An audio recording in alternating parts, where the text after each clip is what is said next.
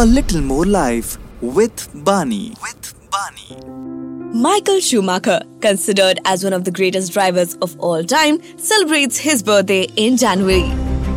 He is a German race car driver. He has set record for the most Formula 1 Grand Prix race victories and most Formula 1 series championships. As a young kid, he was always interested in racing. He always wanted to be on the track and started go-karting. Eventually, at the age of 19, very young, he left karting and became a driver for Formula 3. And two years after that, in 1990, he won German F3 Championship.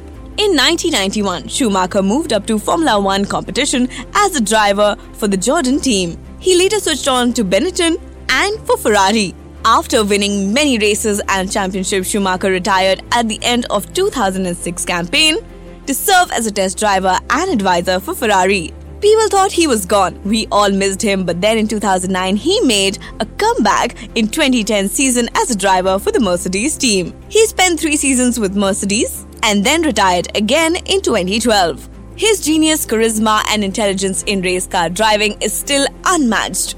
In 2013, Schumacher had a brain injury and was placed in a medically induced coma. But his genius and dedication for racing is how he lived a little more life. A little more life with Bani. With Bani.